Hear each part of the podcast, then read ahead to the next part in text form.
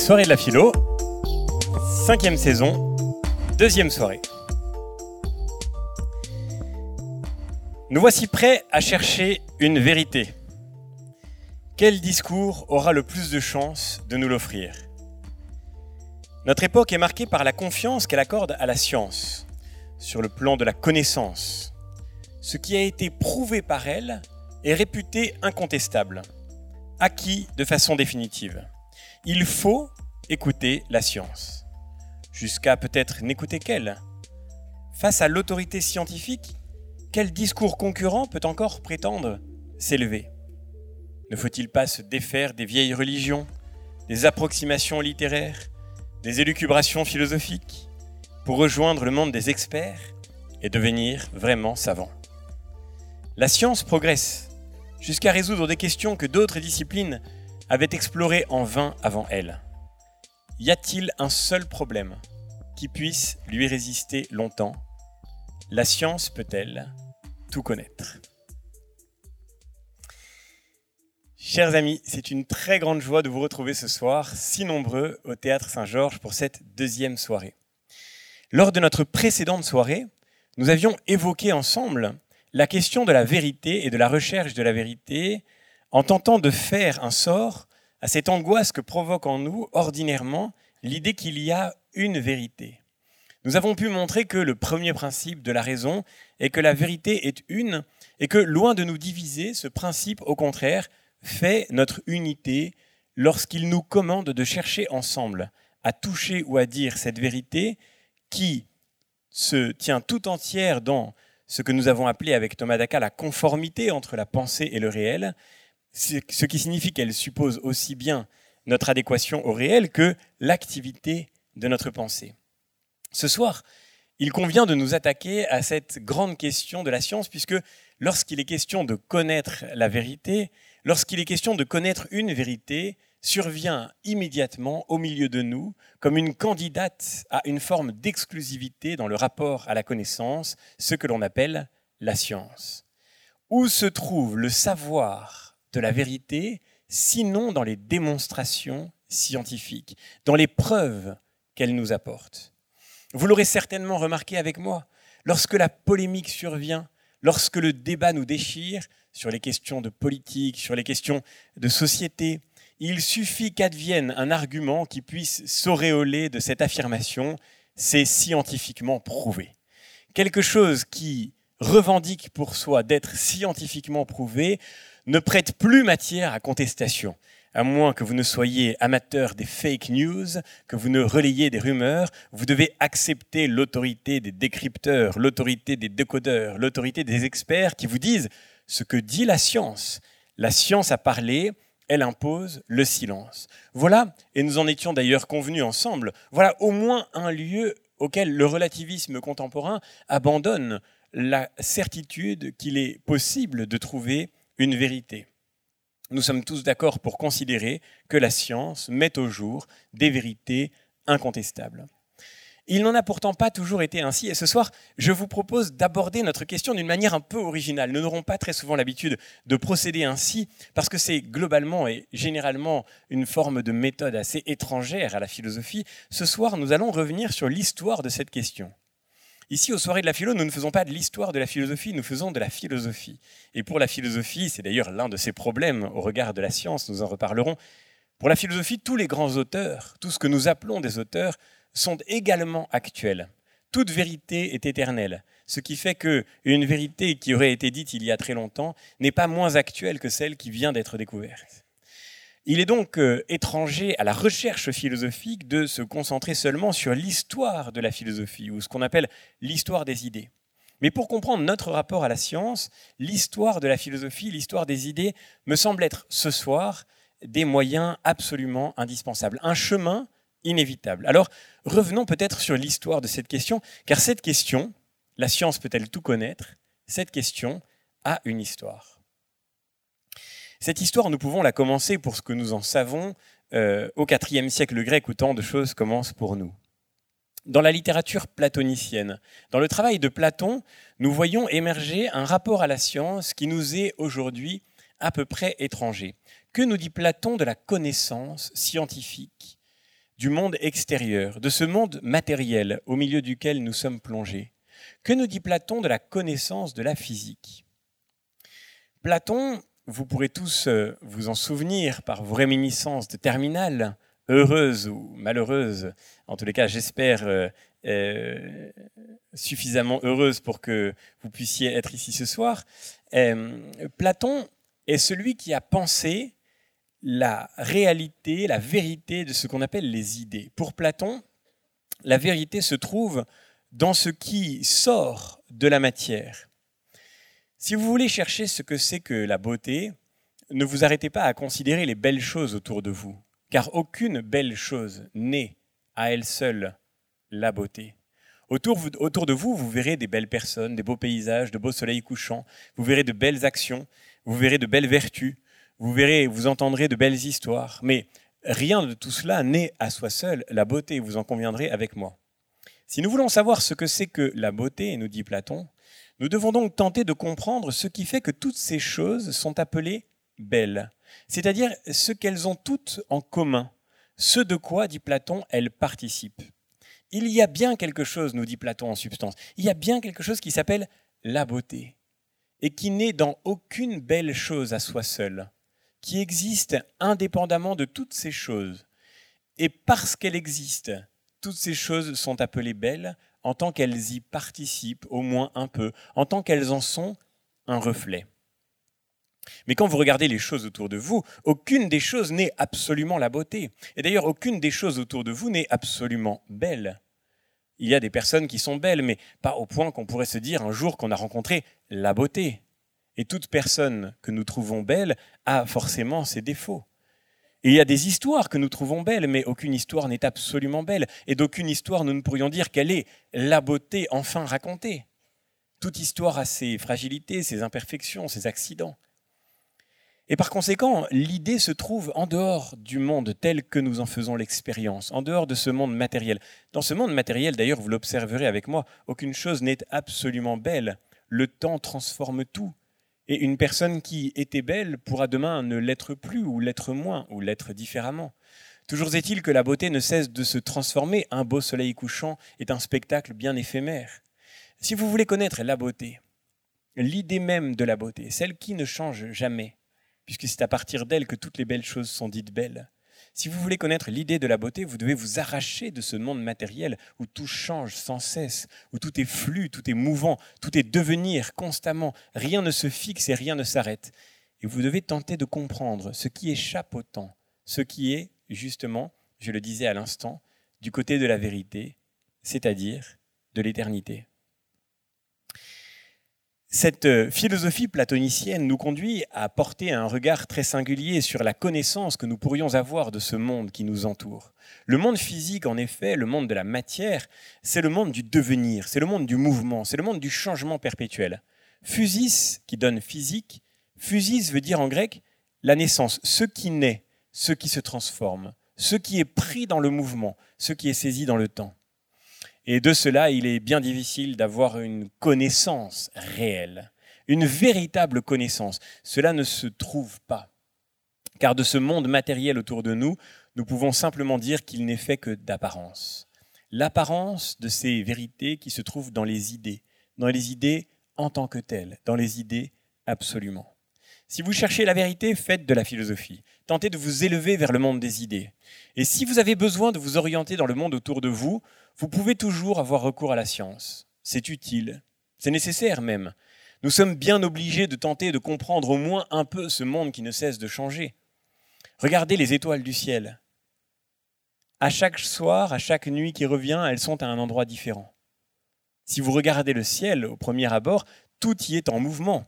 Nous sommes là, bien tranquilles, immobiles, n'est-ce pas, sur notre Terre, mais la totalité de l'univers semble tourner autour de nous, et dans son mouvement, la totalité de l'univers ne semble obéir à aucun plan qui soit parfaitement rationnel. L'étoile qui était ici hier sera là le lendemain. Comment voulez-vous vous repérer? Comment pouvons-nous nous repérer? Car il nous est bien utile pourtant de nous repérer. Les Grecs, vous le savez, sont un grand peuple de marins. Et quand nous partons en mer et que nous allons loin des côtes, les étoiles dans le ciel sont l'une des seules occasions qui nous restent pour pouvoir nous situer dans l'espace, pour pouvoir nous situer euh, sur les mers où nous naviguons. Et donc il faut bien tenter de faire de la science, mais la science n'est jamais qu'une espèce de connaissance un peu approximative de ce monde chaotique qui tourne autour de nous, de ce monde chaotique qui ne cesse de se transformer, qui ne cesse de changer. Alors on fait des tables d'observation et on tente d'imaginer des modèles qui permettraient de mettre un peu de raison dans tout ça. Tout bouge, tout change, tout se transforme. Rien n'est jamais identique, rien n'est jamais absolument semblable, rien n'est jamais vraiment connaissable. Mais puisque nous avons besoin de faire quelque chose de ce monde, tentons de mettre au point des modèles qui nous permettent, comme le dit Simplicius, un commentateur de Platon, de sauver les phénomènes. Sauver les phénomènes. Ta phénomène, les phénomènes, c'est-à-dire littéralement ce qui nous apparaît. Et pourquoi sauver ce qui nous apparaît? Essayer d'en faire quelque chose qui ait l'air un peu rationnel on aura toujours du mal et ce sera toujours difficile. C'est toujours un peu chaotique le réel matériel autour de nous. Ça n'obéit jamais à des règles très compréhensibles, mais il faut bien en faire quelque chose, il faut sauver les phénomènes. Il faut en faire ce qu'on peut, rendre raison des apparences autant qu'on en sera capable. Cette description de la science, voyez, telle que Platon nous la propose, elle va suivre son cours pendant des siècles en réalité. Aristote ajoutera à cette perspective platonicienne sa propre tentative de connaissance du monde réel, ce qu'il appelle la physique. Aristote, contrairement à Platon, ne se désintéresse pas de la matière. Au contraire, elle l'intéresse au plus haut point. Et il se lance, non pas seulement dans la métaphysique ou la philosophie politique, mais il se lance aussi très concrètement dans une étude de la physique. Et la physique d'Aristote servira de paradigme à la science physique occidentale jusqu'à la fin du Moyen Âge mais il se lance aussi dans la biologie, dont il est l'un des fondateurs, avec un texte merveilleux qui s'appelle Les parties des animaux. Au fond, Aristote, c'est quelqu'un qui, bien qu'il soit élève de Platon, a redécouvert qu'il avait des mains et que c'était beau de découvrir le monde à la main.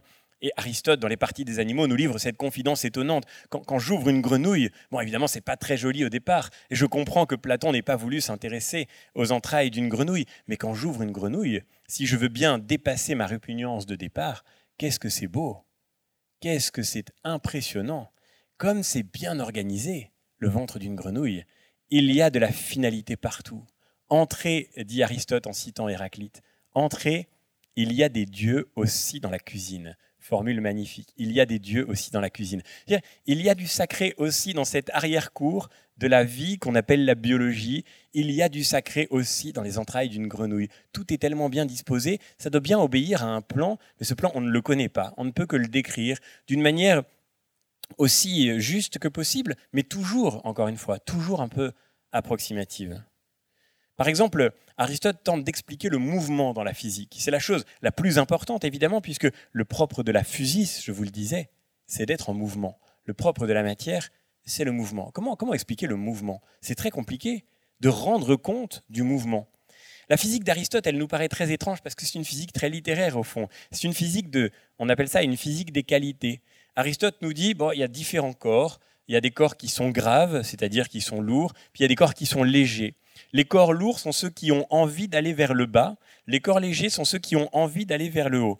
Toute la matière est animée, nous dit en substance Aristote. Il y a de l'âme partout. Toute la matière est animée.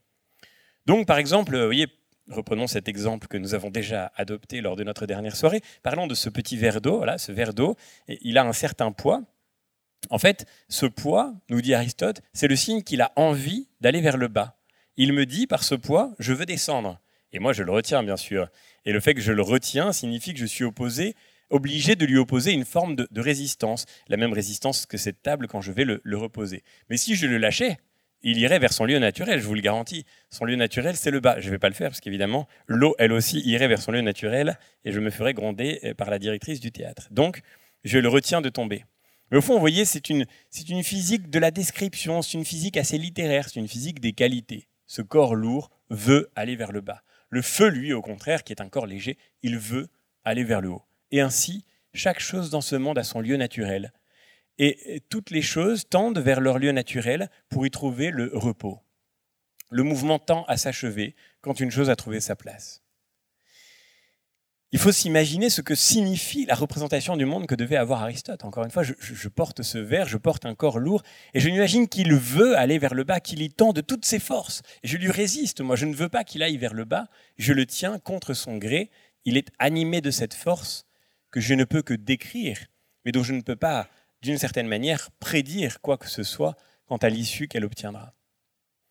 Sauver les phénomènes, tenter de faire en sorte que les apparences puissent obtenir une apparence de rationalité qui nous permette de, les, de, nous en accommoder, de nous y repérer, de nous repérer au milieu de ce monde changeant. Voilà ce qui fait la devise de la science dans cette période de fondation du IVe siècle grec. Alors bien sûr, il y a à côté de la science un autre discours qui est infiniment plus solide, infiniment plus sérieux, infiniment plus plaisant, et c'est le discours de la philosophie. La philosophie, elle, pour le coup, se concentre sur la vérité, elle se concentre sur le monde des idées, sur ces idées que nous pouvons faire sortir de nous-mêmes, ces idées que nous pouvons explorer en nous-mêmes. Parce que tout se passe comme si, en appelant belles toutes les choses qui sont belles, nous témoignons du fait que nous connaissons déjà la vérité. Nous l'avons simplement oublié, nous dit Platon en substance. Tout se passe comme si nous l'avions oublié. Tout se passe comme si notre âme avait contemplé la vérité, mais qu'elle avait perdu l'accès à cette vérité du fait de notre naissance, parce que nous sommes dans un corps, parce que nous sommes dans la matière et que le spectacle des apparences ne cesse de nous hypnotiser. Mais si nous voulons bien rentrer en nous-mêmes, ce que nous faisons ensemble ce soir, si nous voulons bien retrouver le sens de ces vérités que nous portons déjà en nous, nous allons pouvoir contempler cette vérité enfouie, cette vérité qui est le contraire de l'oubli, aletheia, la vérité en grec désigne l'inverse de l'oubli, l'envers de l'oubli. A, l'été. Le fleuve l'été, c'est le fleuve de l'oubli. Découvrir la vérité, c'est ne plus oublier, c'est se ressouvenir, se remémorer.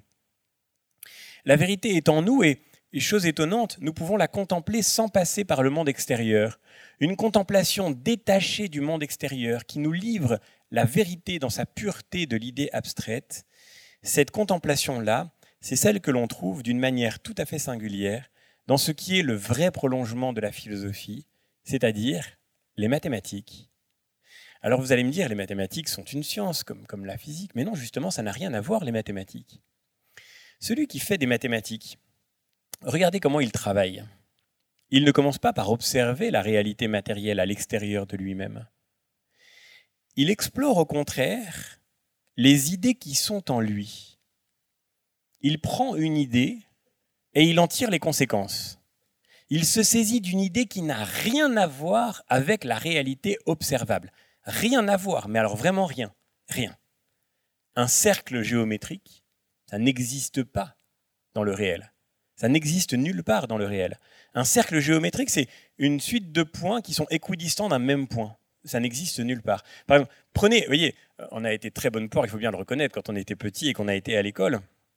Nous avons ce soir, je crois, le plus jeune spectateur qu'on ait jamais eu aux soirées de la philo, qui s'appelle Gaspard et qui a 11 ans. Alors Gaspard, je t'avertis déjà, je ne sais pas où tu es dans la salle, mais je te préviens déjà qu'il faut que tu acceptes de douter parfois de ce que disent tes enseignants. Parce que moi, avec le recul, je me dis que quand j'avais ton âge, j'ai été assez crédule. Pendant des années, nos instituteurs, nos institutrices, nos professeurs de mathématiques nous ont habitués à penser à la question des mathématiques en nous faisant faire des dessins. Alors on nous disait, voilà, par exemple, euh, voilà une droite D. Et avec beaucoup de sagacité, le professeur traçait sur le tableau une droite qu'il appelait D. En fait, vous avez déjà vu une droite géométrique, vous? La prochaine fois qu'on te dit ça, Gaspard fait cette objection. Ceci n'est pas une droite. Qu'est-ce que c'est qu'une droite géométrique? Je prends la définition qu'en donne la géométrie. C'est une suite infinie de points alignés. Par définition, la droite que vous tracez sur le tableau ne peut pas être une suite infinie de points alignés. D'abord parce qu'elle est souvent diversement alignée selon les qualités de dessinateur de votre professeur, et surtout parce qu'une suite de points infinis, personne n'en a jamais vu dans la réalité matérielle. Ça ne s'observe pas. Voyez le géomètre, il n'est pas parti dans la forêt en se disant je vais essayer de croiser une droite un jour. Voyez c'est pas parce qu'on a vu une droite qu'on a pensé la droite. On a commencé par penser la droite et on ne l'a jamais vue.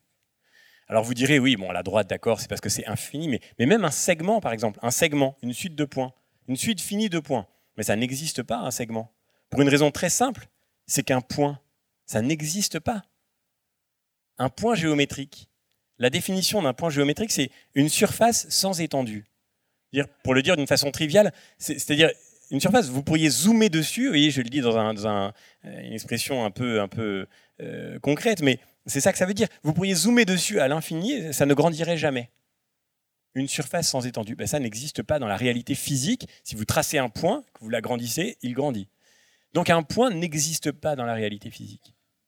Mais de la même façon, c'est exactement la même chose pour l'arithmétique. Et Socrate, d'ailleurs, lui-même, dans, un des dialogues de Platon, pose cette question embarrassante. Il y a un enfant qui joue avec des osselets, là, il a cinq osselets. Socrate le regarde jouer, et puis d'un seul coup, il lui dit Il y en a combien? L'enfant lui dit cinq. Socrate répond Où est le cinq? C'est ça, être philosophe, c'est. On comprend qu'il lui ait fait boire la ciguë. Hein. Où est le 5 Non mais c'est vrai, où est le 5 Vous avez un osselet, un osselet, un osselet, un osselet, un osselet. Où est le 5 Où est le cinquième? Lequel des cinq est le cinquième? Et si j'en retire un, où est passé le 5 maintenant? Il a disparu à quel endroit? Où est le 5 Ça n'existe pas. L'arithmétique, c'est une pure projection. D'abord parce que les cinq osselets ne sont pas absolument, et ne sont jamais absolument identiques. Là, quand ce soir, je, vais, je, vais, je vais sortir enthousiaste en disant, vous vous rendez compte, il y avait encore 500 personnes dans le théâtre Saint-Georges, ce sera un abus de langage absolument considérable, un véritable abus de pouvoir d'ailleurs. Il n'y a pas ici 500 spectateurs, il y a 500 individualités absolument irréductibles les unes aux autres. L'année dernière, nous avions eu l'occasion de consacrer une soirée entière à cette question de la mesure. Tout ça pour dire que l'arithmétique, la géométrie, bref, les mathématiques procèdent sans aucune espèce de considération pour la réalité matérielle, aucune. Sans aucune espèce de considération pour le réel autour de nous dont nous pouvons faire l'expérience. Ça, jaillit de l'intérieur de la raison. C'est le langage de la raison qu'elle se donne à elle-même, qu'elle produit par elle-même, sans rien regarder du monde. Et le monde, lui, il est toujours très biscornu. Et il n'obéit pas du tout aux réalités de la pureté des déductions mathématiques. C'est ainsi que les mathématiques et la philosophie font leur chemin ensemble, un peu à l'écart de la science, qui n'a pour but que d'essayer de faire quelque chose de ce monde qui nous entoure, de mettre à peu près au point des modèles qui nous permettent de nous orienter dans ce monde. La philosophie et les mathématiques, elles, cheminent ensemble dans une exploration intérieure qui a, à bien des égards, beaucoup moins d'utilité concrète, mais qui se trouve, au contraire, le lieu d'une forme de certitude merveilleuse qu'elles peuvent seules nous procurer. On imagine souvent que la philosophie est opposée à la littérature, mais ça n'est pas du tout le cas. Le vrai, le vrai, euh, on imagine souvent que la philosophie est opposée à la, science, mais ça n'est pas du tout le cas. Euh, aujourd'hui, on a mis la philosophie dans les disciplines littéraires, mais c'est en fait une forme de, de contresens historique si nous considérons Platon. Au seuil de l'Académie était inscrit cette phrase sur le fronton de l'école que Platon avait fondée, que nul n'entre ici s'il n'est géomètre. Si vous venez ici, c'est pour explorer ce qu'il y a dans les tréfonds de votre propre raison, et pour faire sur les concepts dans leur pureté des déductions impeccables. Si vous voulez au contraire devenir marin, ingénieur, commerçant, artisan, vous aurez besoin de la science, c'est-à-dire de ces modèles toujours un peu brinque-ballants qui nous permettent de faire entrer le réel dans des approximations douteuses et pourtant parfois utiles. Et ainsi, donc, je le disais, la philosophie et les mathématiques vont leur chemin un peu à l'écart de la science pendant des siècles. Pendant des siècles, nous regardons le monde avec ces modèles approximatifs que nous construisons sur lui. c'est par exemple le cas du plus connu d'entre eux, celui par qui le scandale arrivera, le cas du plus connu d'entre eux, celui dont le but est d'expliquer ou de tenter de rendre raison des apparences extérieures en matière d'astronomie. En matière d'astronomie, par exemple, euh, le modèle de Ptolémée est celui qui a servi pendant des siècles à tenter de donner une apparence de raison à ce chaos des planètes qui tournent autour de la Terre. À partir de l'idée que la Terre est au centre du système des planètes, ce qui, vous en conviendrez avec moi, paraît assez intuitif, à partir de l'idée que la Terre est immobile et que les astres tournent autour d'elle, Ptolémée a tenté de mettre au point un modèle que l'on représente parfois sous la forme d'une machine. Peut-être avez-vous en tête quelques images de ce qu'on appelle la machine de Ptolémée. C'est un modèle qui permet d'expliquer le mouvement des astres autour de la Terre. Mais comme évidemment les astres ne décrivent pas autour de la Terre des cercles parfaits, bien sûr, ça se saurait, il faut essayer de sauver ce chaos apparent en multipliant les exceptions, en construisant une infinité de ce que Ptolémée appellera les épicycles et les épicentres, en fait, les cercles qu'on trace autour de la Terre sont eux-mêmes les centres de ces cercles que les astres décrivent, et vous pouvez multiplier ainsi jusqu'à atteindre une complexité gigantesque. Mais enfin, ça marche à peu près. Ça donne des calculs très compliqués, mais ça tient à peu près pour tenter de prévoir la position des planètes autour de la Terre. Ce qui, encore une fois, est simplement décisif dans un but purement pratique. Par exemple, pour voyager en mer, ou bien pour faire un calendrier. Un calendrier est basé sur un modèle astronomique. Et donc ce modèle astronomique, eh bien, il sert tant bien que mal, et de temps en temps il est un peu démenti, mais globalement ça fonctionne bien, même si c'est très compliqué, à expliquer l'astronomie. Mais vient un moment décisif qui est celui que l'on appelle la révolution scientifique. Et c'est par Ptolémée, en quelque sorte, par la brèche qu'il va offrir, que la révolution scientifique advient. Un moment très important de notre histoire collective, dont nous avons souvent perdu la trace alors qu'il est si décisif. L'un des premiers moments marquants de ce qu'on appellera la révolution scientifique, c'est le travail de Copernic. Copernic est un astronome, et Copernic en observant les planètes, se rend compte que si on faisait l'hypothèse qu'elles tournent toutes, et nous avec, autour du Soleil, on obtient un nouveau modèle qui est à bien des égards beaucoup plus simple et beaucoup plus fiable que le modèle de Ptolémée.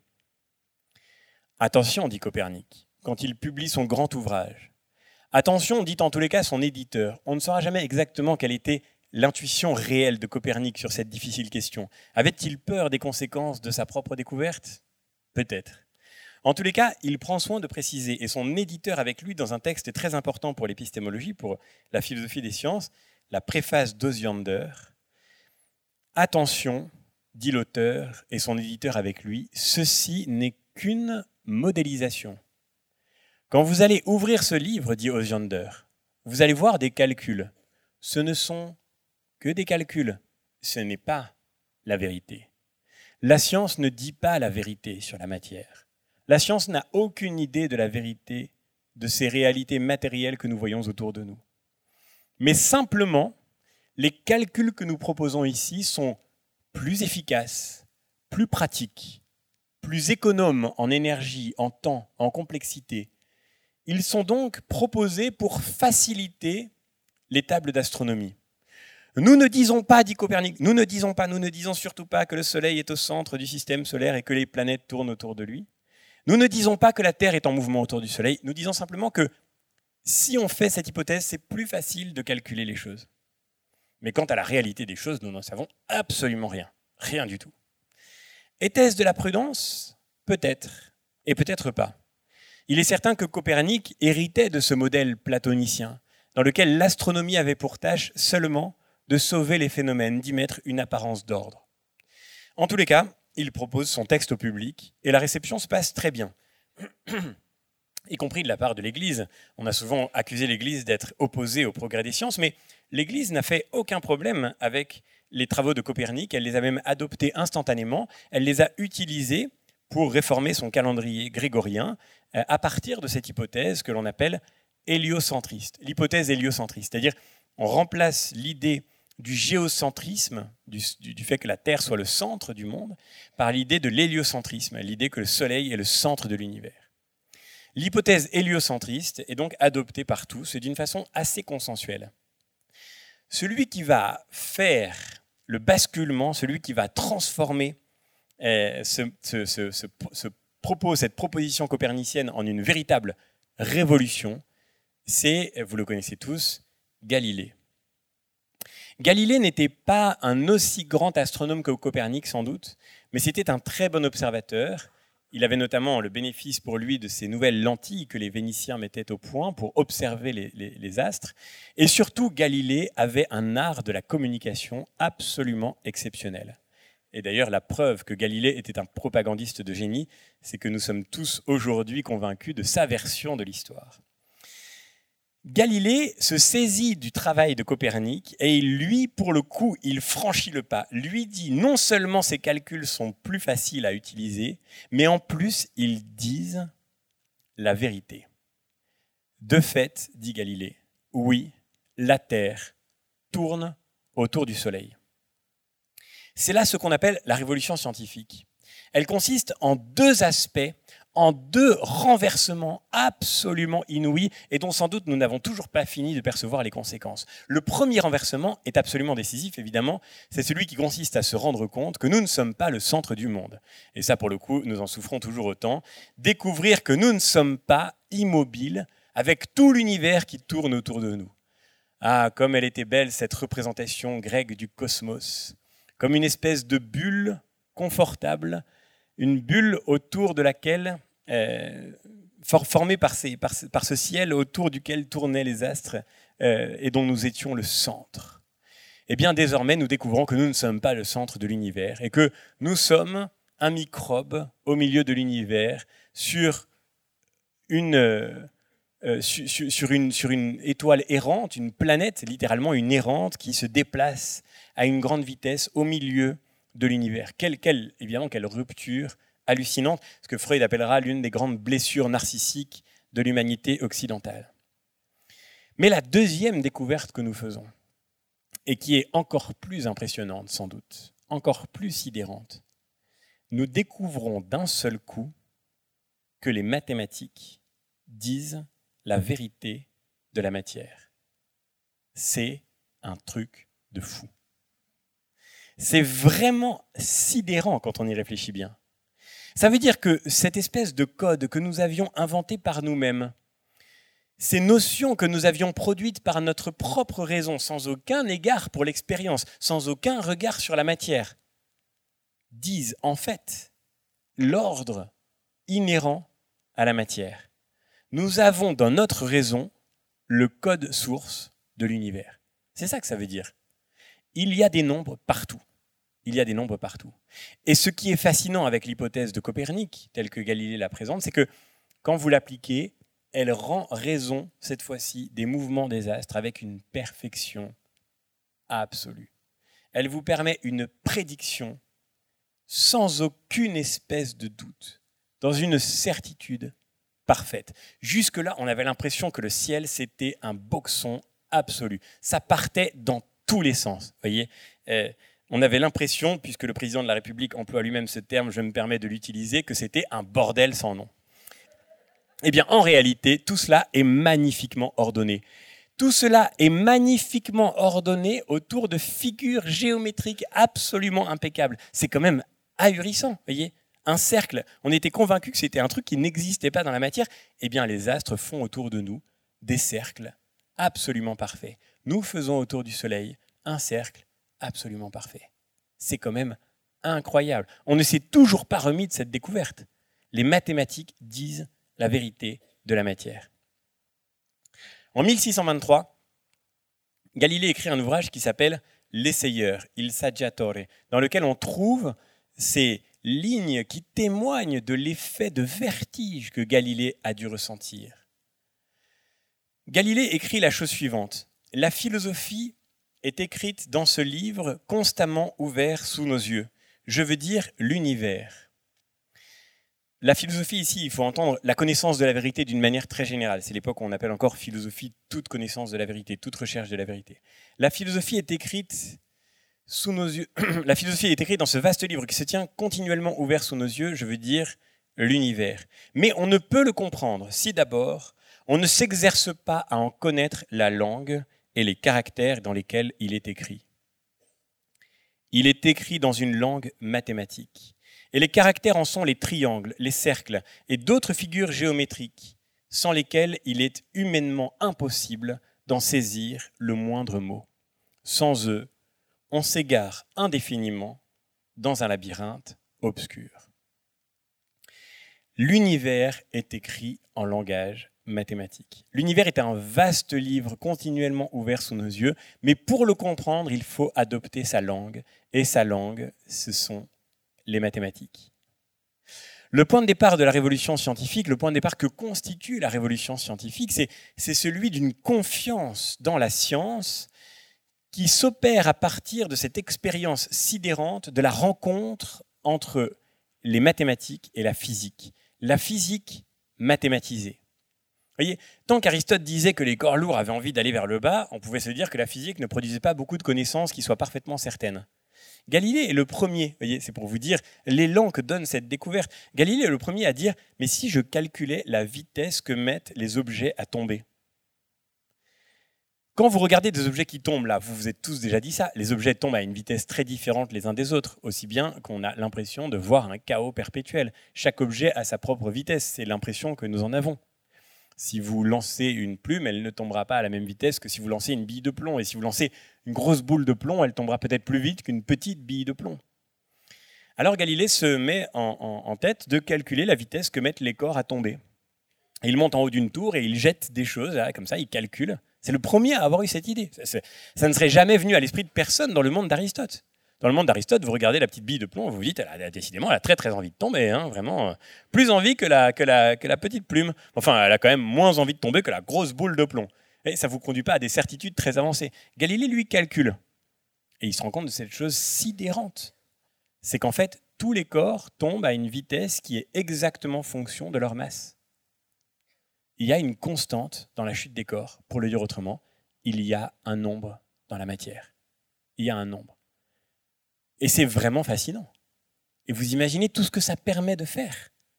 Si vous commencez à calculer, si vous mettez des mathématiques là-dedans, vous produisez des certitudes. Et quand vous avez des certitudes, quand vous avez mis des mathématiques là-dedans, vous pouvez produire des applications extraordinaires. Une fois que vous avez calculé la vitesse exacte de la chute des corps, vous pouvez inventer la balistique et vous fabriquez des canons. Et vous savez exactement à quel endroit va arriver le boulet que vous projetez en fonction de l'énergie que vous avez mise au départ. C'est vraiment, euh, euh, encore une fois, je vous le dis, je pense, une expérience dont l'humanité occidentale, l'humanité en général, ne s'est pas remise vraiment. Nous sommes toujours fascinés par cette euh, puissance incroyable que nous donne le fait de pouvoir calculer, le fait de pouvoir mesurer et obtenir comme un effet de cette mesure le pouvoir qui en résulte à partir des certitudes que la physique mathématisée peut seule nous donner. Alors maintenant, l'idée est très simple. Il ne reste plus qu'à opérer cette révolution scientifique dans tous les champs de la connaissance. Il n'y a aucune raison que la science ne puisse pas connaître d'autres domaines que celles qu'elle a déjà explorés. Celui qui en forme le projet ou qui en ressuscite le projet, mais d'une manière tout à fait nouvelle et tout à fait singulière, c'est René Descartes. René Descartes conçoit, dans plusieurs de ses textes importants, dans euh, les principes de la philosophie notamment, l'idée d'une mathésis universalis, une mathématique universelle. Une mathésis universalis. Mathésis, donc, mathématique, vient de mathemata, qui est un mot pluriel en grec, qui veut dire ce qui est déjà connu, ce qui est déjà su. Les mathématiques, je vous le disais à l'instant, elles viennent de ce que nous savons déjà, de ce que nous produisons par notre propre raison, de ce qui est déjà en nous. Eh bien, ces mathématas peuvent nous permettre de rendre compte de l'univers tout entier. La mathésis universalis a pour but de faire rentrer la totalité des domaines de la connaissance dans le champ des mathématiques, dans la méthode scientifique. On peut bien sûr achever les mathématiques, mais on peut, une fois qu'on aura achevé les mathématiques, achever la physique mathématisée, et puis ensuite s'attaquer à tous les domaines de la connaissance. La médecine, la morale, que bientôt Spinoza tentera de définir more geometrico, une morale selon la méthode géométrique. Enfin, nous aurons des certitudes. Ça fait quand même trop longtemps que on se débat à l'infini dans des oppositions et des conflits de valeurs. Enfin, on pourra aboutir au dernier mot de l'histoire. Enfin, nous allons pouvoir savoir, ultimement, ce qui est moralement bon, ce qui est moralement mauvais, quand nous aurons fait de la morale more geometrico, à la façon de la géométrie. Ce qui nous fascine dans la science, c'est qu'il n'y a pas de, de polémique, voyez. On le disait il y a 15 jours, lorsqu'une vérité a été établie sur le plan de la science, lorsque la connaissance est fondée, il n'y a plus de place pour le désaccord. C'est vraiment d'ailleurs magnifique que la science nous présente cette unité, cette communauté scientifique, qui suppose une grande humilité, mais qui produit, nous le disions, une forme d'unanimité. Imaginons que vous ayez envie de faire de l'astronomie, que vous vous présentiez devant le professeur d'astronomie et que vous lui disiez que vous êtes ptoléméen, et sans doute il vous refusera l'inscription. Allez en cours de littérature, vous dira-t-il. En physique, plus personne n'est ptoléméen. En astronomie, plus personne n'est ptoléméen. Voyez Les vérités sont définitivement établies. Il n'y a que nous en philosophie qui continuons de traîner Platon depuis 24 siècles. On n'a pas fait un pas de plus. On n'arrive pas à enterrer nos morts en philosophie. En fait, c'est tout le problème, vous voyez. Ça fait 24 siècles qu'on lit Platon, on n'a toujours pas montré qu'il s'était trompé. Alors que les astronomes, eux, ils ont bien enterré Ptolémée. Si vous étudiez Ptolémée, c'est que vous faites de l'histoire des sciences, de l'histoire de l'astronomie, mais pas de l'astronomie. Donc, je le disais, la, mathésis universalis a pour but de nous faire adopter la même unanimité, la même sécurité, les mêmes certitudes dans tout ce qui touche à ce que l'homme peut connaître. Et ainsi, évidemment, en nous rendant omniscients, en nous permettant de tout savoir, elle a pour but de nous rendre tout puissants, de nous donner tout pouvoir. Le projet de Descartes, c'est de permettre à l'homme de devenir comme maître et possesseur de la nature. Descartes n'a pas dit, là encore était-ce par prudence, de nous rendre maître et possesseur de la nature, car cela voulait dire de nous rendre Dieu.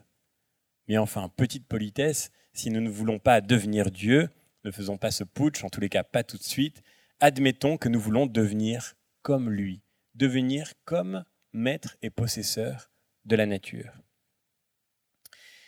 Et c'est très concret, voyez, Descartes dit, c'est quand même euh, il fait un projet, un, plan de, consolidation de la mathésis universalis. C'est quand même très dommage parce que logiquement, la médecine arrive à la fin.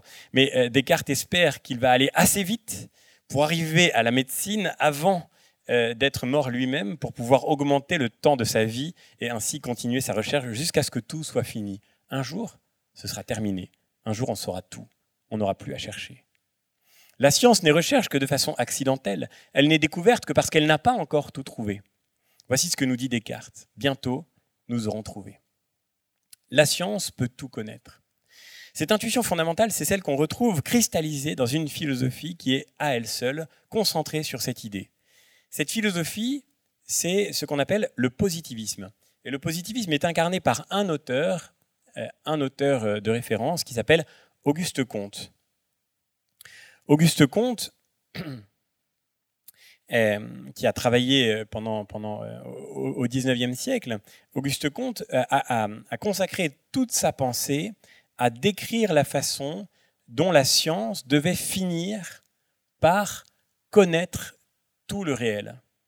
Il nous raconte une histoire, Auguste Comte une histoire qui nous est familière, même de manière inconsciente, parce que, j'en suis convaincu, nous sommes tous à peu près positivistes, ce qui est très paradoxal. La semaine dernière, il y a 15 jours, nous constations que nous étions tous un peu relativistes, mais en fait, nous sommes tous aussi un peu positivistes quand il est question de la science. Que nous dit Auguste Comte? Auguste Comte nous dit que l'humanité passe par trois états de manière à peu près nécessaire, et que chacun d'entre nous aussi, dans son existence, passe par ces trois états, qui sont l'histoire d'un progrès, l'histoire d'une succession de pas dans un avènement final. Tout commence dans la caverne où l'homme de Cro-Magnon regarde le monde autour de lui. Et dehors, le temps se gâte, les nuages s'amoncellent et un gros orage arrive. Un orage, c'est assez terrifiant, évidemment, surtout quand vous ne comprenez pas du tout ce qui est en train de se passer.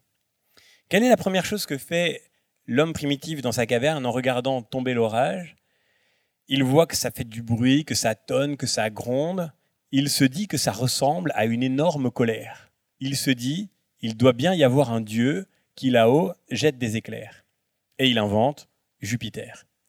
Quand vous ne comprenez rien à ce qui se passe autour de vous, il voit la religion. Ou plus exactement, la religion est la première chose qui vous vient à l'esprit, la croyance. La croyance en un Dieu qui à défaut de permettre d'expliquer le réel, vous donne au moins l'illusion que vous pouvez agir sur lui. Parce que quand vous voyez des éclairs qui sont jetés de partout, vous essayez de vous en défendre, et c'est toujours un peu rassurant, vous le remarquerez avec moi, d'imaginer qu'on peut influencer le cours des choses.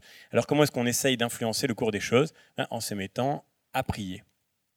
Donc l'homme primitif, regardant l'orage tomber, il voit la foudre qui se déchaîne, il se dit, il doit y avoir un Dieu, je vais tenter de l'influencer.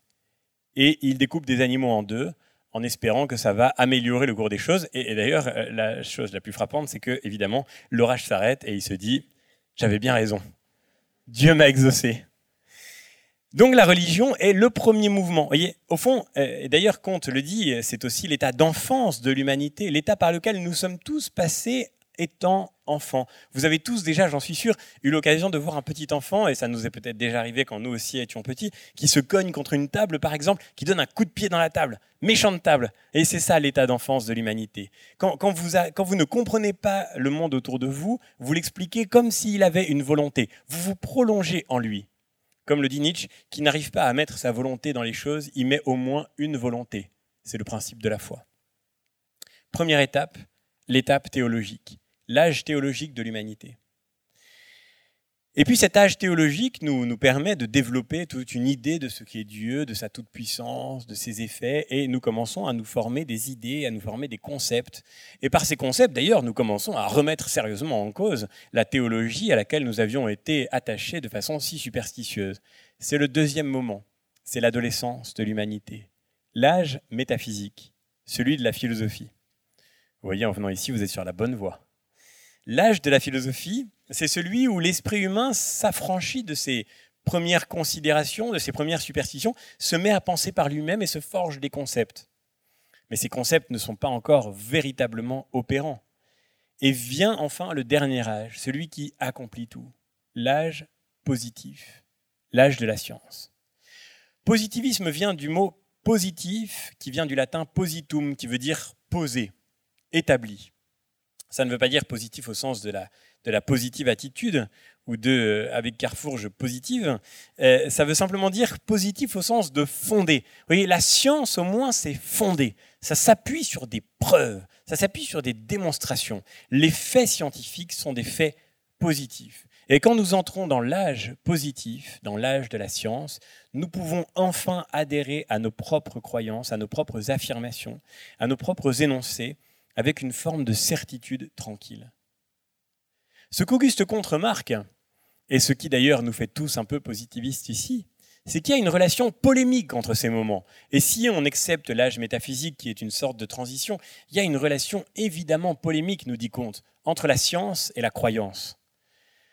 Parce que c'est une chose toute simple et que nous avons tous vécu, la science remplace la croyance. Le savoir remplace la croyance voyez, vous avez l'homme des cavernes qui regarde l'orage tomber et qui se met à prier Dieu, et d'un seul coup déboule le spécialiste euh, de, physique électromagnétique qui dit ah, Je vais t'expliquer tout ça, t'inquiète pas, euh, il n'y a pas de Dieu là-dedans. Tout ça, c'est en fait un phénomène parfaitement prévisible, un phénomène de nature purement électrique. Au lieu de prier Dieu pour que ça s'arrête, je vais te donner un bon conseil, mais un paratonnerre. Et ça marche beaucoup mieux. Eh bien, nous avons tous installé des paratonnerres et je suppose que quand l'orage se déclenche, vous n'imaginez plus que Jupiter, du haut de son nuage, lance des éclairs euh, par-dessus euh, vos têtes. Au fond, la science triomphe de la croyance par le fait qu'elle la remplace, tout simplement. Lorsque nous avons un savoir sur un objet déterminé, nous ne pouvons plus avoir de croyance sur le même objet. Nous préférons toujours le savoir à la croyance. Nous préférons toujours la science à la croyance. Nous préférons toujours le savoir à la croyance. Quand nous sommes certains d'une chose, par une certitude positive, une certitude expérimentale, empirique, voyez, nous perdons la possibilité d'une croyance sur le même sujet. Imaginons la supposition tout à fait hardie et totalement étrangère au positivisme, bien sûr. Imaginons que là, tout de suite, maintenant, par exemple, dans ce théâtre Saint-Georges où nous nous trouvons à l'instant, imaginons que Dieu nous apparaisse. Là, comme ça, là, qui se, rend de soirée de la philo pour voir à quoi ça ressemble. Imaginons que Dieu nous apparaisse. Quelle est la première conséquence du fait que nous serions tous devant la présence de Dieu? Le premier effet, c'est que tous ceux qui parmi vous sont croyants perdraient la foi instantanément. Vous ne pourriez plus croire en Dieu. Vous ne pourriez plus croire en lui puisque vous sauriez qu'il existe. Vous ne direz plus je crois que Dieu existe. Vous direz je sais qu'il existe, je l'ai vu ce soir, il était au soirée de la philo bien sûr. Mais vous ne, pouvez, plus dire je crois. Vous ne pouvez plus dire je crois. Ce que je dis d'ailleurs est parfaitement conforme à la, doctrine théologique. Euh, dans, la, dans la religion chrétienne, l'apôtre Saint Paul enseigne que au ciel, euh, des grandes vertus qui font la vie chrétienne, une seule restera, qui est l'amour, mais les autres auront disparu. Vous ne pourrez plus espérer puisque tout ce sera bien fini, mais surtout vous ne pourrez plus croire. Au ciel, le propre des gens qui sont au ciel, c'est que personne n'a la foi. Au ciel, il n'y a que des incroyants. Tout le monde a perdu la foi. Mais c'est normal. Vous pouvez plus croire en Dieu quand vous savez qu'il est là. Et c'est pas possible. Là, je vous vois, par exemple, je ne dirais pas, je crois que vous êtes là. Je, sais que vous êtes devant moi. Et je, vois, je sais pas, je, vois Blanche et Séraphine. Je, ne dirais pas, je crois que Blanche et Séraphine sont en vie. Je, le sais, elles ont l'air très vivantes d'ailleurs. Donc le savoir remplace la croyance. Et, c'est le moteur de l'histoire que nous raconte Auguste Comte. Voyez? À la fin, quand la science connaîtra tout, la croyance aura totalement disparu. Ah, évidemment, entre-temps, les religions se défendent, elles sont pas contentes, elles se plaignent. Oui, Galilée nous fait du tort, il n'est pas gentil, etc. Mais bon, à la fin, ça ne change rien à la marche de l'histoire. Elle a beau être polémique, l'histoire s'achèvera par le triomphe de la science sur toutes les croyances possibles. Voilà ce qu'on peut appeler la mathésis universalis, enfin arrivée à son terme. La connaissance de toute chose. Alors ça suppose de, de faire entrer la science dans les domaines qu'elle ne connaît pas encore. La science peut elle tout connaître? Évidemment, nous dit Auguste Comte. Toute connaissance véritable est scientifique. Et il n'y a rien que la science ne puisse pas connaître. Les deux grandes affirmations du positivisme sont là. Toute connaissance véritable est scientifique. Il n'y a pas de connaissance qui ne soit pas scientifique. Et il n'y a rien que la science ne puisse pas un jour connaître. Alors vous allez me dire, il y a des domaines qui quand même échappent un peu à la science. Par exemple, bon, Comte le remarque, hein, la science a fait de grands progrès. L'astronomie s'est mathématisée, elle est devenue une science. Ensuite, la physique s'est mathématisée, elle est devenue une science. Ensuite, la biologie s'est mathématisée, elle est devenue une science. Vous voyez avant, on décrivait les, quatre humeurs. Là, lui, il a l'humeur bilieuse, plutôt l'humeur bilieuse noire, etc. on dit non, vous prenez euh, tant de milligrammes de telle substance dosée de telle façon, tout est calculable. Et à la fin, ça se rééquilibre. Tout est une question de quantité. La biologie s'est mathématisée et la médecine avec elle, et elles sont devenues de vraies sciences. Maintenant, il reste encore des terrains qui semblent au moins un peu échapper à la science. Il est temps de créer, nous dit Auguste Comte, une physique sociale une science de la société, une science de l'homme lui-même. Les sciences humaines sont en train de naître. Alors vous direz, ah non, mais alors là, c'est la société, c'est pas possible. Hein. C'est vraiment trop le Bronx. Là, pour le coup, comme le dit notre président de la République, il y a trop de gens qui euh, mettent les choses en désordre. Donc c'est pas possible. La politique, c'est une affaire de contingence, d'aléas, d'arbitraire, d'imprévu, d'imprévisible. La vie en société, n'en parlons pas. La vie en société, regardez euh, cette espèce de, euh, comme l'aurait dit Platon, de tissu chamarré que la société nous met devant les yeux. Rien ne ressemble à rien personne ne ressemble à personne d'autre. Chacun, avec sa liberté, se fracasse sur la liberté des autres d'une manière totalement imprévisible. Aucun d'entre vous ici n'est habillé de la même façon et donc, à la fin, on pourrait se dire que tout est tellement libre au fond dans la société qu'il n'est pas possible d'espérer une connaissance scientifique de l'homme. Eh bien, dit Auguste Comte, et surtout diront ses successeurs, euh, Émile Durkheim, euh, tous ceux qui fonderont les sciences humaines après lui, c'est exactement ce qu'on se disait sur l'astronomie. Tant qu'on n'avait pas mis des mathématiques là-dedans, on avait l'impression de voir une confusion sans nom c'est exactement ce qu'on se disait sur la biologie, c'est ce qu'on se disait sur la physique. Si vous mettez des mathématiques, vous allez voir que tout est parfaitement déterminé, que vous pouvez produire des déductions d'une certitude absolue sur tous les phénomènes que vous mathématiserez. D'où l'invasion de la statistique dans les affaires humaines, l'invasion de la cybernétique, le développement de ce qu'on appelle aujourd'hui avec envie le big data. Tout ça, c'est de la donnée. Et si vous regardez les données, vous verrez qu'à la fin, en réalité, si vous regardez les statistiques, vous comprendrez que ultimement, nous sommes désespérément prévisibles. Regardez l'économie, par exemple. Il y a des grandes lois de l'économie. Vous, comme consommateur individuel, vous avez l'impression de faire des choix qui vous appartiennent. Mais en réalité, l'économiste, derrière ses tableaux et ses graphiques, il voit les courbes monter et descendre d'une façon parfaitement déductible. C'est ce que montrera un, des premiers euh, fondateurs de la, de, la, sociologie française, donc Émile Durkheim. Émile Durkheim se penche sur une question qui est singulièrement difficile et douloureuse, une des questions sur lesquelles la philosophie s'est penchée avec le plus de délicatesse et le plus de difficulté tout au long de son histoire. Cette question, c'est la question du suicide. Émile Durkheim a consacré un travail très important à la question du suicide. Et vous voyez, la philosophie avait toujours dit que le suicide, c'était l'expression de la liberté absolue, ou au contraire de l'aliénation absolue Quelque chose, en tous les cas, dans quoi se trouve le mystère de nos décisions, dans ce qu'elles peuvent avoir de totalement incompréhensible. quelque chose dont on ne peut absolument pas rendre raison. Qu'un individu puisse détruire sa propre vie, c'est quelque chose qui semble échapper à toute logique, à toute rationalité, qui semble être une espèce de lieu absurde et ultime du mystère de la liberté dans son caractère parfois autodestructeur. Il n'y a qu'une seule question philosophique qui vaille d'être posée, écrit Albert Camus, et c'est le suicide, savoir si une vie vaut ou pas la peine d'être vécue. C'est la seule question philosophique sérieuse.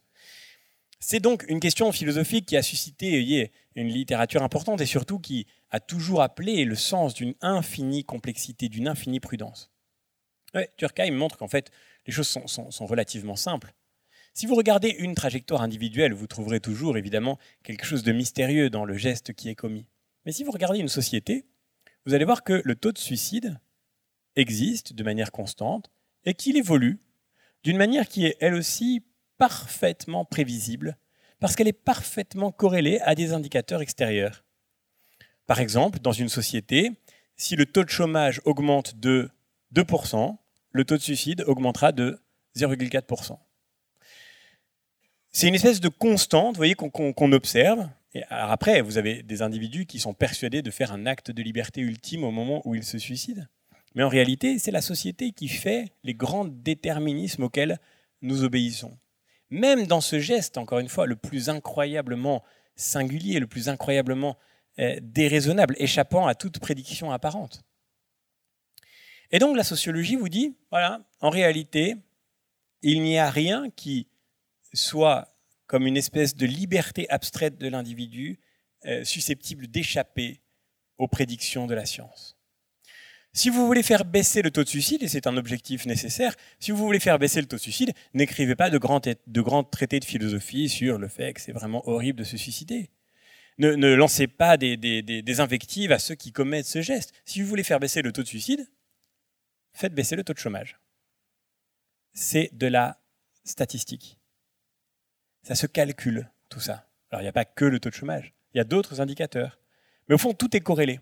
Et, finalement, la liberté chaotique que vous croyez voir devant vous se trouve facilement piégée dans des tableaux statistiques qui permettent de rendre compte d'une incroyable constance à l'intérieur de la société. Regardez par exemple, je disais à l'instant que je voyais devant moi ce tissu chamarré dont parle Platon pour décrire la démocratie. De fait, aucun d'entre vous, apparemment, n'est habillé de la même façon. Aucun d'entre nous n'est habillé de la même façon. Mais si on y regarde bien, et ce matin, quand vous vous êtes éveillé, dans les brumes du demi-sommeil, que vous avez ouvert votre placard, entre quoi aviez-vous le choix?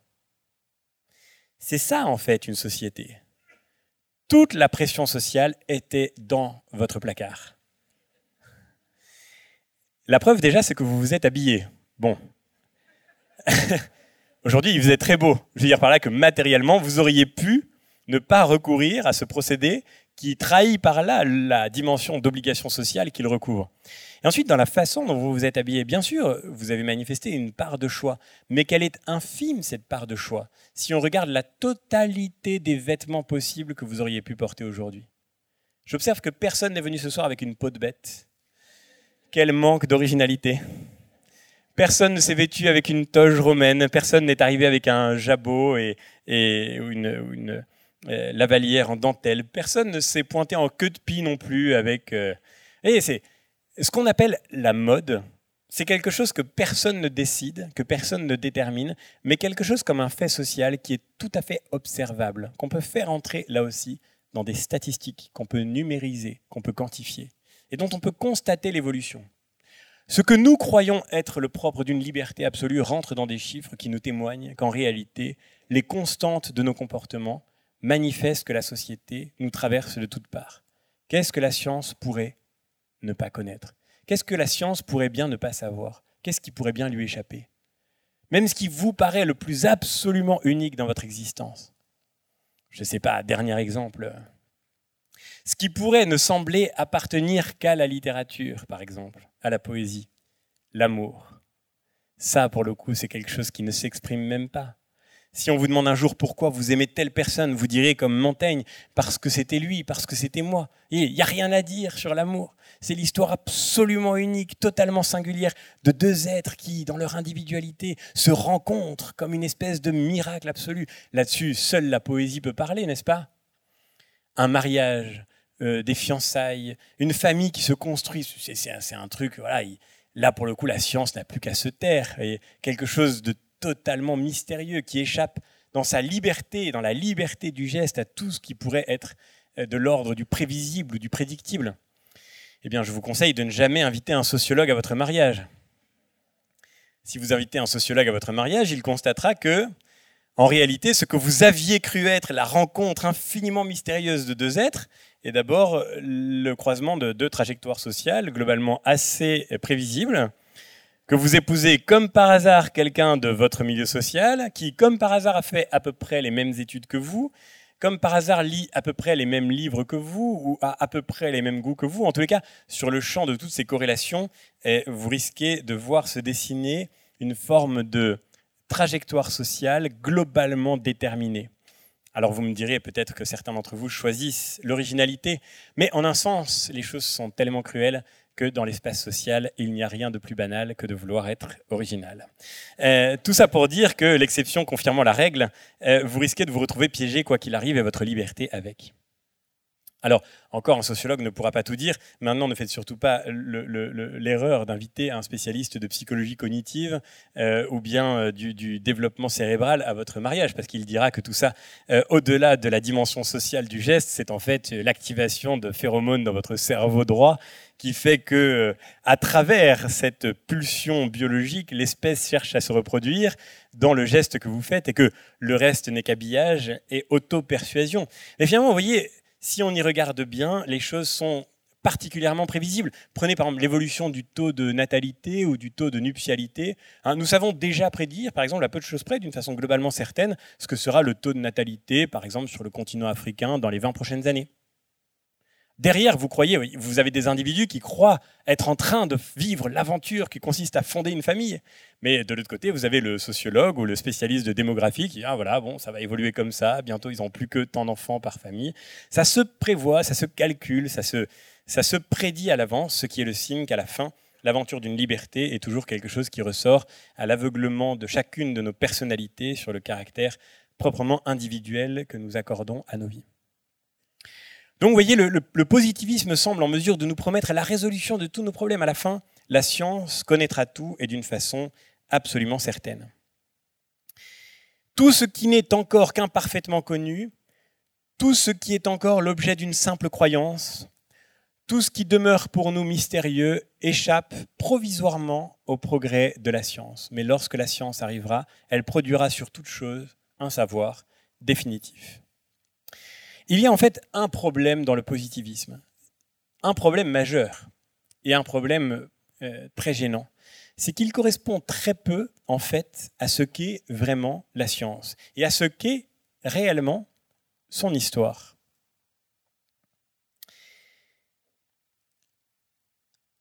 En fait, tout le problème du positivisme vient, me semble-t-il, d'une différence inexacte qu'il opère entre croyance et savoir. Nous sommes assez globalement positivistes. Et donc, si nous nous demandons quelle est la différence entre croyance et savoir, il est très probable que nous allons nous répondre à nous-mêmes que la différence entre la croyance et le savoir, c'est que la croyance est incertaine, alors que le savoir est certain. Que la croyance implique la possibilité d'un doute, quand le savoir produit au contraire une certitude absolue. Il est très probable que c'est ainsi que vous répondront ceux que vous interrogerez autour de vous si vous leur demandez quelle est la différence entre croire et savoir. Croire, c'est ne pas être sûr. Savoir, c'est avoir une certitude absolue. Et la science semble être le lieu de cette certitude radicale, de la plus grande des certitudes, le savoir poussé à son achèvement. D'où le fait que dans n'importe quelle conversation, dans n'importe quel débat, nous pouvons invoquer l'affirmation qu'une chose est scientifiquement prouvée. C'est ce qu'Auguste Comte nous promet d'ailleurs. Bientôt, fini la politique. On n'en aura plus besoin. Il suffira d'inviter François Langlais sur un plateau de télévision. C'est lui qui fera la décision. Il faut que l'expert décide. C'est l'expert seul qui peut nous dire ce qu'il faut faire. Arrêtez de vous disputer les marxistes, les libéraux. Il y a une vérité de l'économie, il y a une science économique et la science économique nous dira ce qu'il faut faire. Arrêtons de polémiquer dans tous les sens autour de conflits de valeurs, de croyances, de partis pris, d'engagement philosophique. Tout cela est dépassé. La science va créer enfin le consensus, l'unanimité qu'elle a su opérer dans tous les domaines où elle s'est épanouie, dans tous les domaines où elle s'est accomplie. Donc nous en sommes convaincus, la certitude scientifique est la seule à même de nous garantir une vérité définitive. Or, il apparaît que cette euh, équation est totalement étrangère à ce qu'est vraiment la science. Imaginons que je vous présente deux personnages. Après avoir fait venir Dieu sur ce plateau, je, me permets de faire venir des personnages de moindre ampleur. Imaginons que je vous présente deux personnages. À ma gauche, celui dont on a parlé tout à l'heure, reprenons cet exemple-là si vous voulez. À ma gauche, je vous présente Ptolémée. Ptolémée est astronome, il a inventé le modèle de Ptolémée, la machine de Ptolémée. Pour Ptolémée, la Terre est immobile, tous les astres tournent autour d'elle, et euh, euh, dans cette euh, configuration, nous sommes le centre du monde. De l'autre côté, j'ai la joie de vous présenter Raël. Raël, qui est le fondateur de la secte des Raéliens, Raël explique qu'il y a des extraterrestres dans l'univers. Il y a des extraterrestres d'ailleurs partout autour de nous, mais que pour les voir, il faut un sixième sens, et qu'il est le seul au monde à posséder ce sixième sens. Ça tombe bien.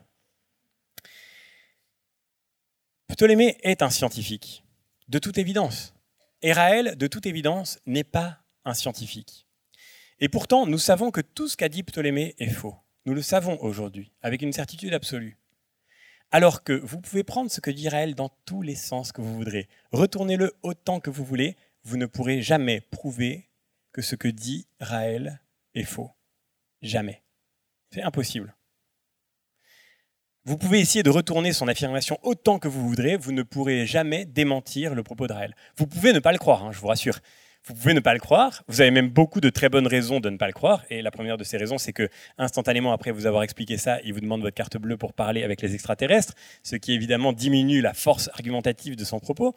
Vous avez beaucoup de bonnes raisons de ne pas croire à elle, mais vous ne pourrez jamais prouver que ce qu'il dit est faux. Jamais.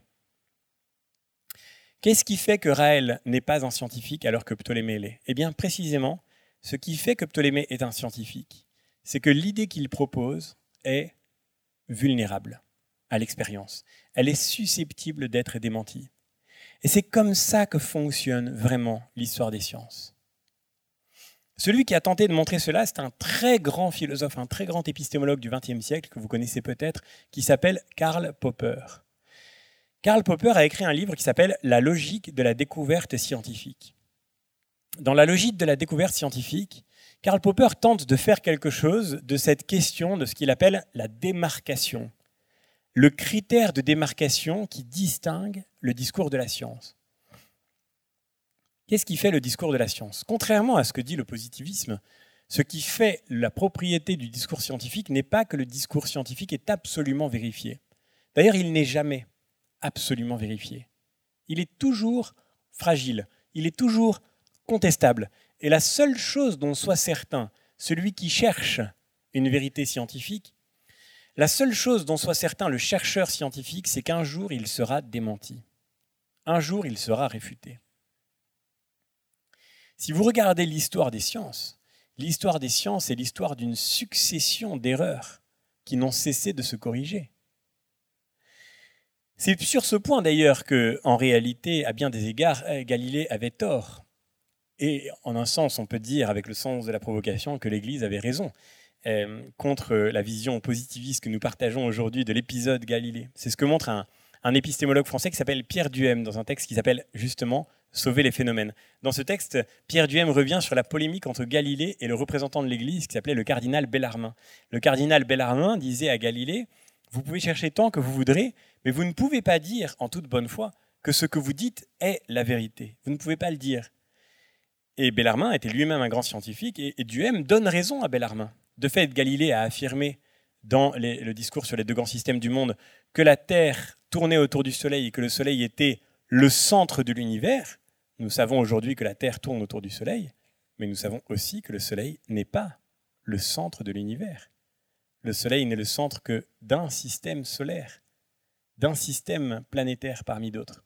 Oui, le propre de la science, c'est qu'elle ne cesse de se corriger, qu'elle ne cesse de s'ajuster.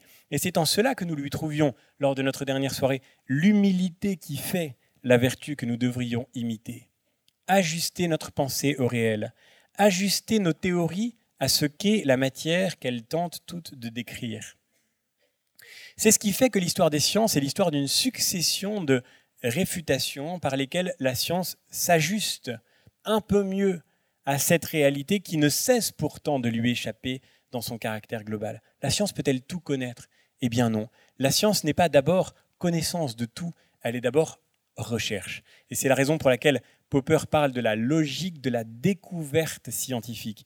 Il y a une logique qui fait que la science découvre et qu'elle n'aura jamais fini de découvrir, qu'elle n'aura jamais fini de trouver, mais qu'elle n'aura non plus jamais fini de chercher.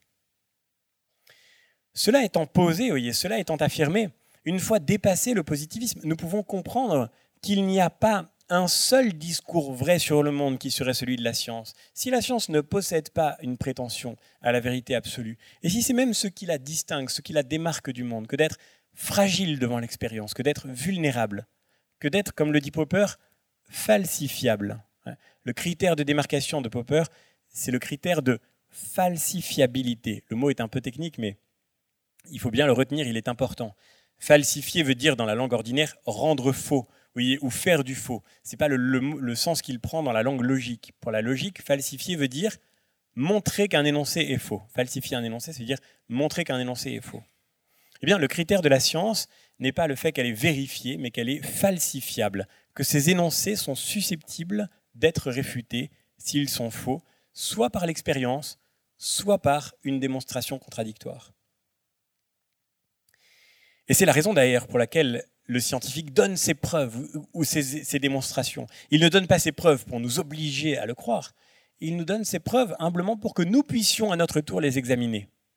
Il ne nous donne pas sa démonstration pour que nous soyons contraints de nous accorder à lui, mais pour que nous puissions refaire le chemin de pensée qui l'a conduit jusqu'au résultat et voir s'il y a une faille, où elle se trouve et comment l'amender.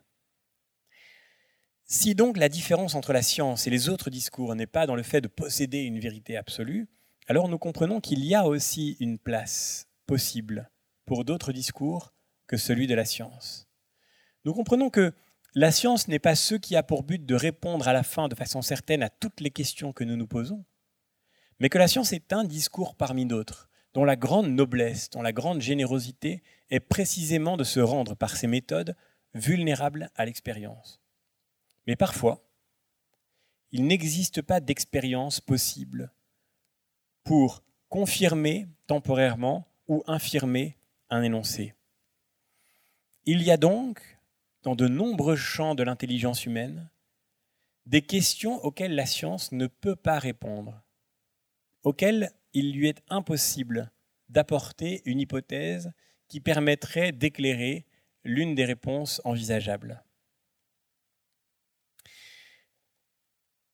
Prenons une de ces questions, si vous voulez, et, nous, la prendrons comme exemple, comme, dernier exemple pour notre, euh, exploration. Il s'agit bien d'exploration, de fait. Je vous parlais il y a 15 jours de mes élèves de terminale, et peut-être euh, ai-je manifesté un peu de, euh, non pas d'ironie bien sûr, mais peut-être avons-nous un peu ri de ce qu'ils sont parfois les représentants les plus probants de l'opinion commune. Et c'est vrai, en même temps, j'ai une affection infinie pour mes élèves, et pour mes élèves de terminale en particulier. Mais il y a un autre moment où ils sont capables de se faire les meilleurs représentants de l'opinion commune, et c'est quand on en arrive à la question de la croyance, justement, la religion. Ah, monsieur, combien de fois j'ai entendu ça? Monsieur, c'est plus la peine de nous parler de religion, c'est fini maintenant tout ça. On sait qu'il y a eu le Big Bang. Plus besoin de la religion. C'est, vous voyez, le positivisme qui parle en eux. Le positivisme magnifique de Laplace, qui, était un très grand physicien, un grand astronome, qui montre à Napoléon Bonaparte son dernier système du monde, comment le monde euh, est ordonné, comment le monde est équilibré. Et, Napoléon demande à Laplace, tout cela est fort bien, monsieur Laplace, mais où est Dieu dans tout ça? Et Laplace répond avec une finesse magnifique, Sire, je n'ai pas eu besoin de cette hypothèse. Au fond, quand on a expliqué la totalité du monde par la science, on n'a plus besoin de Dieu. Voyez, c'est une hypothèse dont on peut faire l'économie. Je n'ai pas eu besoin de cette hypothèse. C'est ce que me répondent mes élèves, avec d'autres mots bien sûr, mais quand ils me disent, eh ben, on a le Big Bang, on n'a plus besoin de Dieu, plus besoin de religion, on sait qu'il y a eu le Big Bang. Alors, essayons de revenir rapidement sur cet exemple, ce qui est très intéressant. Le Big Bang, pour le dire en deux mots, c'est une hypothèse formulée d'abord, ironie de l'histoire, par un prêtre, le Shannon Lemaître, qui était aussi un très grand astronome, un grand physicien, dans les années 1930. Le Shannon Lemaître a pris une position dans un débat qui animait l'astronomie entre la question de savoir si l'univers était stable, dans un état stationnaire, ou si au contraire l'univers était en mouvement, en expansion. Pour le dire autrement, l'univers a-t-il une histoire Ou bien n'a-t-il pas d'histoire? Est-il toujours identique à lui-même? L'univers, pour le dire encore autrement, a-t-il commencé? Et le maître a fait l'hypothèse, que l'on a appelée de façon ironique Big Bang, mais cette hypothèse euh, a gardé ce nom depuis, l'hypothèse que la totalité de l'univers tel que nous le connaissons a commencé par un événement originaire. Ou pour le dire autrement, que nous pouvons observer dans l'univers une expansion qui se prolonge et un refroidissement progressif des limites de l'univers. Ce qui veut dire que l'univers a commencé, voyez. Si tout semble s'étendre autour de nous, c'est que au départ, l'univers a dû être concentré dans un lieu unique, dans un point de départ central. C'est ça qu'on appellera le Big Bang.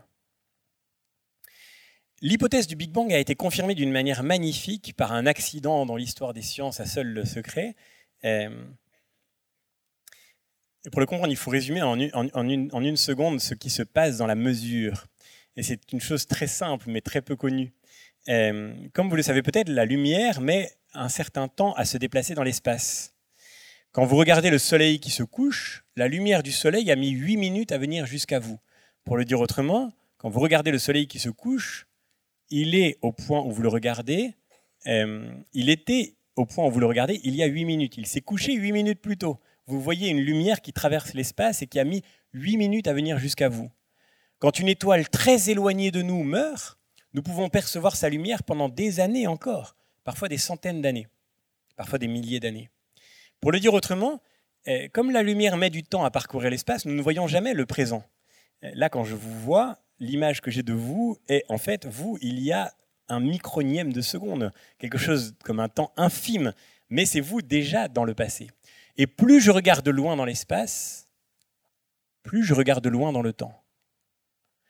Pour le dire autrement, si je vais regarder jusqu'au fond de l'espace, je vais voir en réalité le commencement du temps. Si je regarde le fond de l'univers, je vois le début de l'univers. Quand vous regardez la nuit un ciel étoilé, vous voyez l'histoire autour de vous. Des milliers d'années avant vous s'offrent maintenant à votre regard. Et si vous prenez un télescope et que vous le braquez sur ce qu'on appelle le fond de l'univers, vous voyez le début de l'univers, des milliards d'années avant nous. Alors, de fait, on n'observe pas visuellement le fond de l'univers parce que la distance est telle que les ondes visuelles se sont transformées en ondes sonores. Mais on peut du coup entendre le fond de l'univers. Et c'est ce qu'on fait par hasard, par accident, deux astronomes qui travaillaient pour euh, une entreprise de, de télécommunications en installant une antenne dans un désert américain. Penzias et Wilson n'arrivent pas à se débarrasser d'un bruit parasite dans leur antenne et ils se rendent compte que ce bruit parasite, c'est le bruit qu'émet le fond de l'univers, ce qu'on appelle le fond diffus cosmologique. C'est-à-dire, littéralement, ils sont en train d'entendre le début de l'univers. C'est une chance absolument incroyable, parce qu'ils n'étaient pas du tout partis pour chercher ça, et ils reçoivent tous les deux le prix Nobel de physique, ce qui est quand même sympathique. Mais par là, ils confirment ce que disait euh, le Shannon le maître, ils confirment ce que disait l'hypothèse du Big Bang, il y a bien un événement originaire. Très bien. Nous avons maintenant euh, la quasi-certitude que l'univers est en expansion et que l'univers, donc tel que nous le voyons, a sans doute commencé par un moment de chaleur intense que l'on appelle le Big Bang. C'est parfait nous savons comment a commencé l'univers tel que nous le voyons autour de nous. En tous les cas, nous avons progressé dans la connaissance de l'univers tel que nous le voyons autour de nous. Mais supposons même que, effectivement, cette hypothèse soit vérifiée, ce qui, encore une fois, dans l'histoire des sciences, doit toujours se prendre avec la plus grande prudence. Supposons que cette hypothèse soit vérifiée. Supposons qu'effectivement l'univers ait commencé par le choc de deux atomes qui ait produit une déflagration dont toute la matière telle que nous la connaissons aujourd'hui a provenu. Cela ne nous dit pas pourquoi il y avait deux atomes. Et toute la science ne répondra jamais, ne pourra jamais répondre, doit avoir la lucidité de reconnaître qu'elle ne pourra jamais répondre à cette question proprement métaphysique. Pourquoi y a-t-il quelque chose plutôt que rien? Vous pouvez être médecin et avoir percé les secrets du vivant, ça n'expliquera jamais pourquoi il y a du vivant. Pourquoi y a-t-il un ordre dans le vivant? Vous êtes ici, assis, confortablement, j'espère. Vous êtes vivant. Vous êtes là maintenant. Pourquoi est-ce que vous existez? Vous auriez pu ne jamais naître. J'aurais pu ne jamais naître. Nous devons faire face à la contingence de notre propre existence, à la contingence du fait même que quelque chose existe. À quoi la science, qui s'intéresse à la nécessité, c'est-à-dire à ce qui n'est pas contingent, à quoi la science ne pourra jamais faire face, qu'elle ne pourra jamais prendre en charge. Que nous soyons capables de comprendre qu'il y a un ordre dans le vivant, qu'il y a un équilibre dans la matière, qu'il y a du nombre dans la nature, que nous soyons capables de voir comment est né l'univers, peut-être la science nous le promet-elle, mais jamais cela ne répondra à la question proprement philosophique du pourquoi tout cela existe. Il y a encore une place, bien sûr, pour la philosophie. Il y a encore une place, bien sûr, pour la métaphysique. Il y a, bien sûr, encore une place pour la théologie. Et de ce point de vue-là, la relation que nous avons avec la vérité ne commande pas de nous enfermer dans un seul et unique discours qui serait celui de la science, dans une seule et unique rencontre avec le monde qui serait celle du calcul, de la numérisation de toute chose. De ce point de vue-là, la vérité sera toujours notre affaire et non pas une affaire d'experts. La vérité nous regarde, ou bien nous devons tenter de la regarder. C'est ce que dit d'une manière magnifique, et je terminerai par là, c'est ce que dit d'une manière magnifique Jean Kelevitch, qui dans toute son œuvre a protesté contre non pas la science, car la science n'est pas un problème bien sûr, mais la prétention de la science à enfermer tout discours de vérité dans ses méthodes et dans ses règles. Dans un texte, euh, pardon, j'ai dit Jean Kelevitch Grave erreur. Euh, Kierkegaard, excusez-moi, je fatigue. en plus, si je vous dis Jean Kelevitch, comme Kierkegaard est mon mot de passe avec Jean-Marie qui va déclencher le générique dans un instant, il risque de ne pas reconnaître que c'est la fin de la conférence. Donc Jean-Marie, prépare-toi, c'est Kierkegaard, c'est bientôt fini. On a des trucs entre nous comme ça. Vous voyez, je vous livre nos secrets. Kierkegaard, dans le post-scriptum au Miette philosophique, titre un peu complexe, mais vous retrouverez le texte sur notre site internet après la conférence si vous le souhaitez. Dans les post-scriptum au Miette philosophique, Kierkegaard proteste en particulier contre le fait que tout discours devrait s'obliger à adopter la méthode qui est le propre de la science et qu'on pourrait appeler celle de l'objectivité. Nous le voyons bien d'ailleurs, être objectif semble être devenu une qualité absolue. Quelque chose comme un critère déterminant de la rencontre avec le vrai. Il faudrait être objectif. Eh bien, Kierkegaard nous dit que l'objectivité ne peut pas être appliquée à tous les discours possibles. Bien sûr, la science veut l'objectivité. Mais d'autres discours qu'elle, celui de la philosophie, celui de la foi, de la croyance, celui de la poésie, non seulement peuvent s'affranchir de l'objectivité que la science se donne pour règle, mais même doivent s'en affranchir. Et pour une raison très simple, et c'est celle que j'évoquais, que la vérité nous regarde, chacun, qu'elle vous regarde, et qu'il nous appartient, chacun, de la regarder. La science, en quelque sorte, ne prend en charge que ce qu'il y a de plus extérieur à nos propres existences. La science peut démontrer que toute la matière telle que nous la connaissons a commencé par un événement originaire que l'on appellera le Big Bang. Mais qu'est-ce que ça change à nos vies? Ce qui peut changer nos vies et ce qui doit nous commander de transformer notre vie, c'est la question de savoir pourquoi il y a quelque chose plutôt que rien. Pourquoi nous sommes en vie et devant cette question-là, nous n'avons pas le droit d'être objectifs. Nous nous devons d'être honnêtes, mais d'être honnêtes comme des sujets, comme des êtres subjectifs qui savent qu'ils sont engagés tout entiers dans ce rapport à la vérité.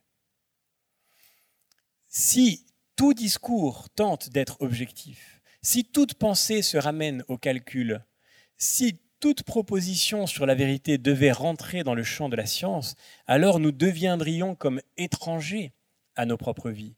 Ce sont nos vies qui sont concernées par la vérité. Et ce sont nos vies que nous devons engager, et même que nous devons risquer dans la recherche de la vérité. Cette année, nous allons nous poser beaucoup de questions qui pourraient changer nos vies.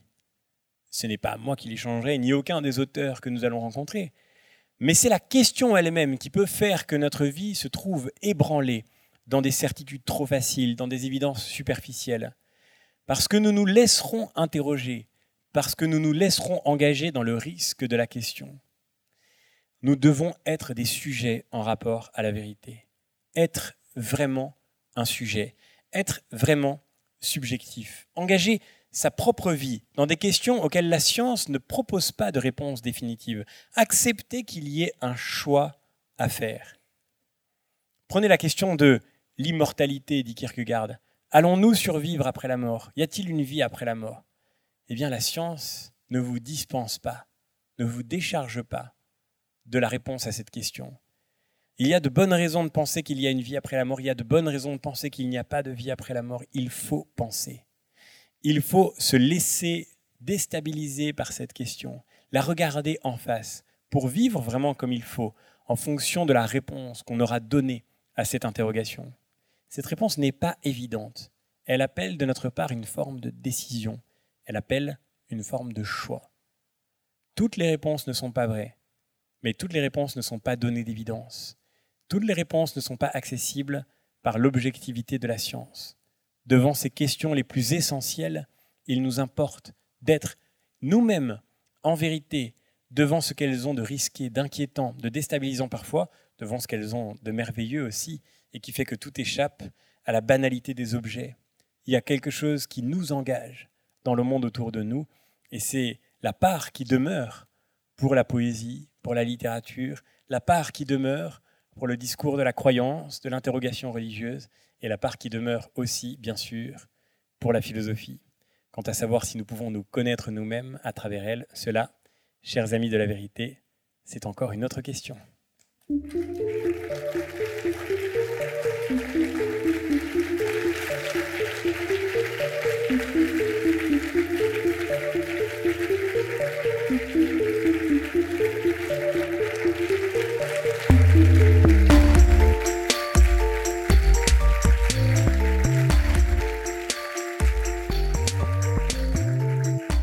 Merci infiniment. Alors comme la comptabilité est quand même pratique pour s'orienter dans ce monde, je vous rappelle que nous nous retrouvons le 6 novembre pour notre troisième soirée.